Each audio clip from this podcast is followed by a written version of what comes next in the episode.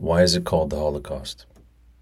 The writer and Holocaust survivor Elie Wiesel once said the duty of the survivor is to bear testimony to what happened. You have to warn people that these things can happen, that evil can be unleashed. Race hatred, violence, idolatries, they still flourish. Yet the history of the word Holocaust itself tells the story of our collective refusal to learn this lesson. For those who may not know, Wiesel had survived the Auschwitz and Buchenwald concentration camps. He was instrumental in bringing about greater awareness to the Holocaust, and in doing so, some measure of honor to those who lived it. His memoir, Night, is one of the greatest classics of Holocaust literature. He was awarded the Nobel Peace Prize in 1986 and helped establish the United States Holocaust Memorial Museum in Washington, D.C., which is probably one of the most haunting museum experiences I've ever had outside of Yad Vashem which is Israel's memorial to the victims of the Holocaust. In 2005, at the opening ceremony of Yad Vashem, Wiesel gave a speech in which he said, I know what people say. It's so easy. Those that weren't there won't agree with the statement, and the statement is, it was man's inhumanity to man. No, it was man's inhumanity to Jews. Jews were not killed because they were human beings. In the eyes of the killers, they were not human beings, they were Jews.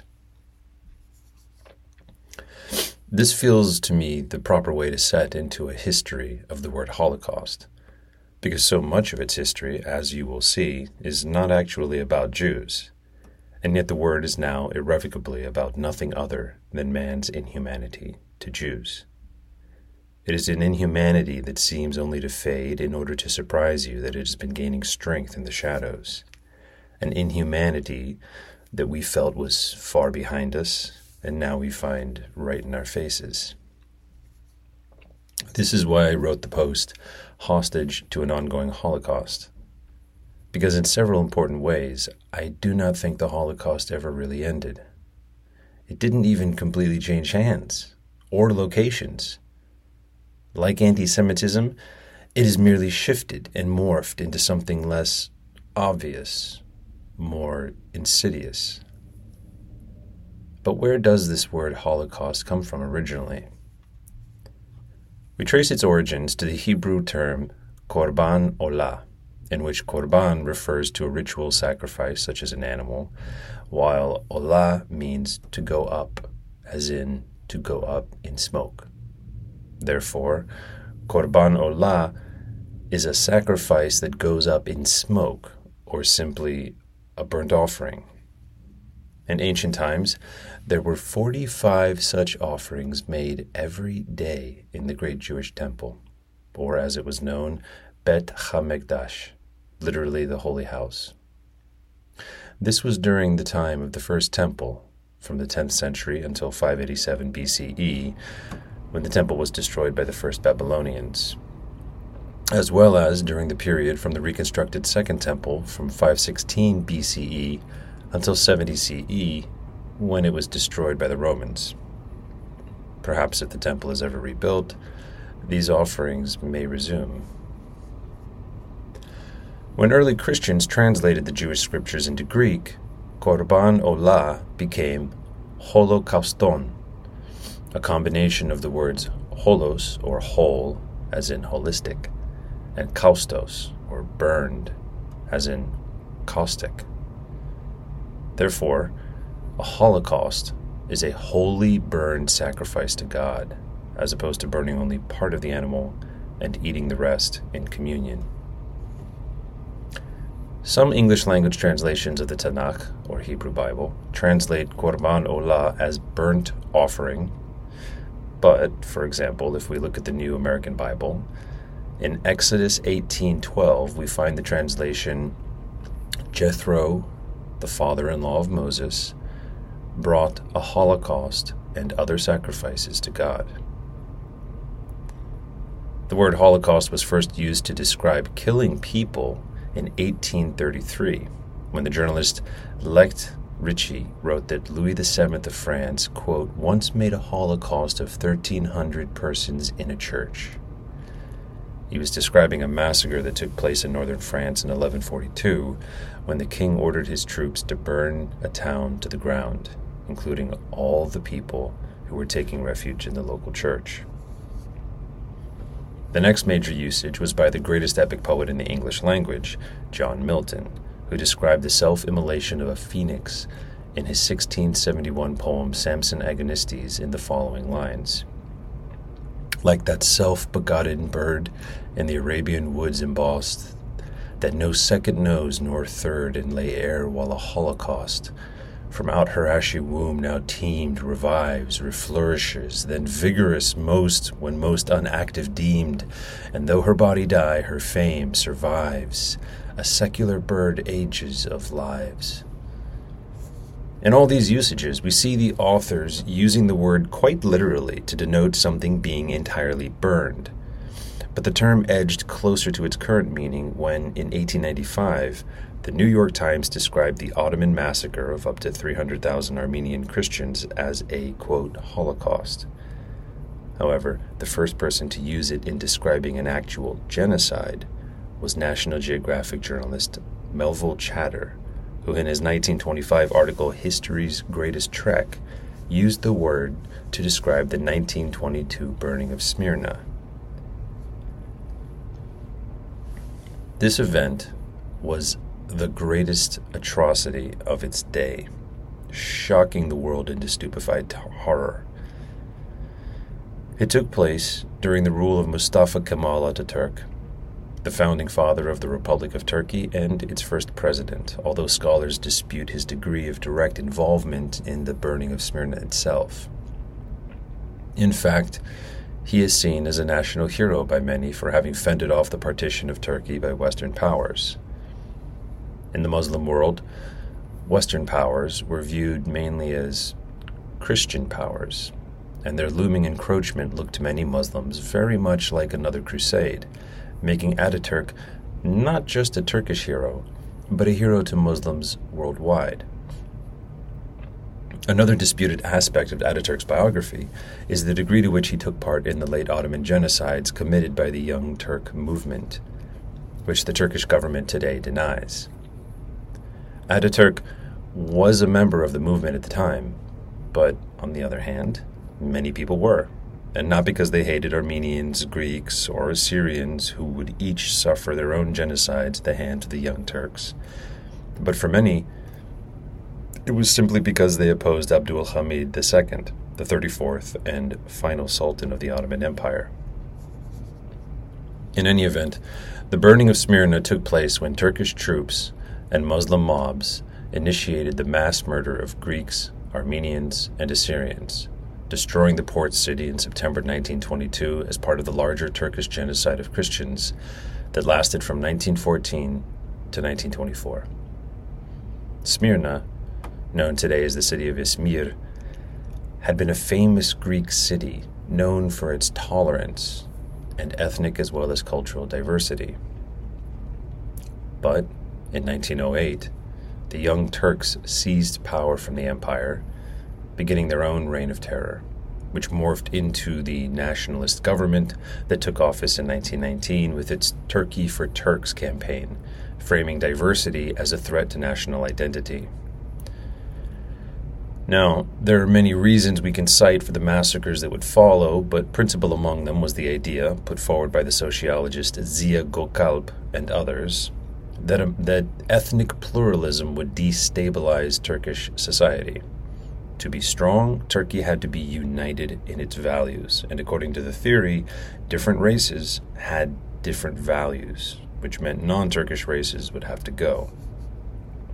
This, among a number of other factors that I won't go, go into, led to the brutal persecution of Christians in Turkey, and in particular, the burning of Smyrna. Scholars say 10,000 to 125,000 people died in the fire, which to this day is one of the worst urban fires in human history. Yet, as the fire raged, Western powers did nothing to stop it, nor to save the roughly 1 million refugees who fled. As Melville Chater wrote in his article,